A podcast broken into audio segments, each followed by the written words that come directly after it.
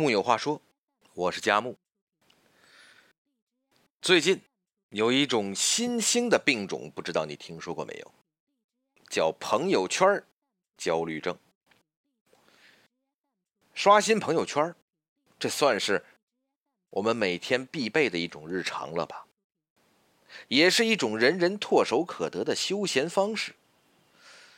但是，当你看到朋友圈里别人多姿多彩的生活，你有什么感觉呢？是不是总会有那么一丁点的焦虑，但是又忍不住的去刷？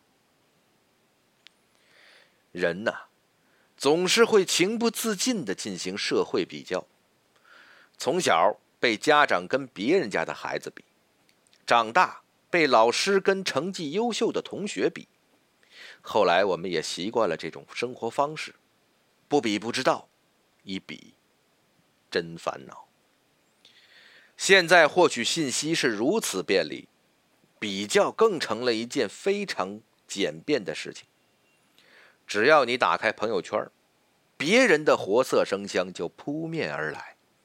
你嘴上说着不在乎，实际内心已经翻江倒海。越刷朋友圈越焦虑。越关注别人的生活，就越难锚定自己的位置。聚会上有人说，我们共同认识的一个朋友喜提了一套新房，谁谁谁的孩子去念了一年几十万学费的国际学校。霎时之间，聚会的气氛就凝重了起来。原本大家还沉浸在轻松享受美食的欢乐中，一下子就被拉回了现实。其实当事人并没有刻意告知，只是朋友圈展露一角，已经足够让人嫉妒了。如果你每天花多点时间沉浸在朋友圈里，是很难不焦虑的。你忙得不可开交的工作日，有人在海岛度假。你加完班一口饭都没吃的深夜，有人刚刚吃完烛光晚餐在散步；你心心念念却舍不得买的一条裙子，已经穿在别人身上，而且他比你更瘦、更白、更优雅。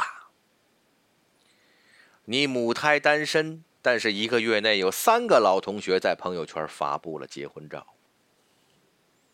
朋友圈是你的，但快乐和幸福。却都他妈是别人的，在落差中，别人的光鲜生活会让我们降低对自己的评价，伤害自尊水平，这就是焦虑的根源。错不在朋友圈里的人过得太好，而是你自己主动选择了一种将自己暴露在不恰当比较的环境中。雨天不带伞，却还偏偏羡慕着坐在车里的人，你能怪谁呢？而这种刷朋友圈带来的焦虑，其实原本没有必要。朋友圈里的状态永远都是片面的，而我们也总是会条件反射的格外注意自己缺失或不足的那部分。我们过度放大了对比最明显的部分，一叶障目，超载的信息负荷又很难让人有足够的认知资源去加工和推导事情本来的面目。朋友圈里海岛度假的人，可能刚刚裸辞，想从疲惫不堪的工作中透一口气。烛光晚餐很浪漫，可惜对面的人是难搞的客户。你舍不得买的裙子，或许也是别人省吃俭用分期付款。至于恋爱和结婚，人家是历经万难和挑战，花了心思和时间才守得住爱情。朋友圈展示的是结果，我们也往往只是看到了结果。其实大家都一样，在漫长的过程中煎熬和拉扯，不必焦虑和羡慕。你能做的就是少动动手指，少刷几次朋友圈。我不是教你掩耳盗铃，而是教你真正参与自己的生活。你的生活不在朋友圈，而在眼前。虽然心知肚明，太多冗余的消息占用了我们大量精力，造成了压力和焦虑。可为什么我们就是乐此不疲呢？答案有点绕，但却很真实。我们刷朋友圈的初衷，其实本是想缓解焦虑，或者说是用一种不可知的焦虑来代替已知的焦虑。解决一个问题最好的方式，其实是创造一个更大的问题。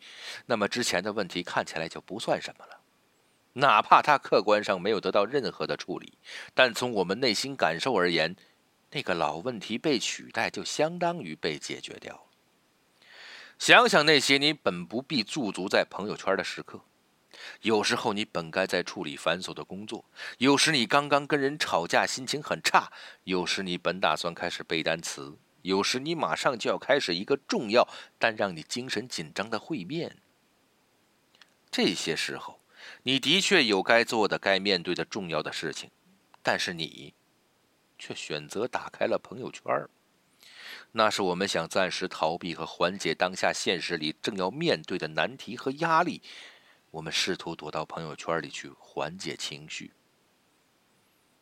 可惜往往。我们的暂时逃避会造成沉溺，该做的事情被一再拖延，甚至本想偷得一点空闲轻松，却造成了新的焦虑。结果不仅是耽误了真正要做的事情，同时情绪上也增加了新的负荷。刷朋友圈可以说是一种很便捷却又很廉价的转移注意力的方式。它给我们造成的幻觉是我们可以随时从逼仄的现实生活里逃跑。只要我们愿意，就可以通过朋友圈去屏蔽现实带给我们的负面感觉。但这种阻隔并没有真的发生过。我们把问题归咎到朋友圈的时候，反而是放弃自己的主动权，相当于束手就擒，接受被肆意侵犯。你需要的是多给自己一点保护，别总是将自己暴露在容易失控的环境里。你是情绪和生活的主人，如果暂时做不到刷朋友圈却不为所动，那至少就先从克制开始。眼下的事和眼前的人，每一个都比朋友圈里的更重要，你何必舍近求远呢？木有话说，我是佳木，咱们下回接着聊。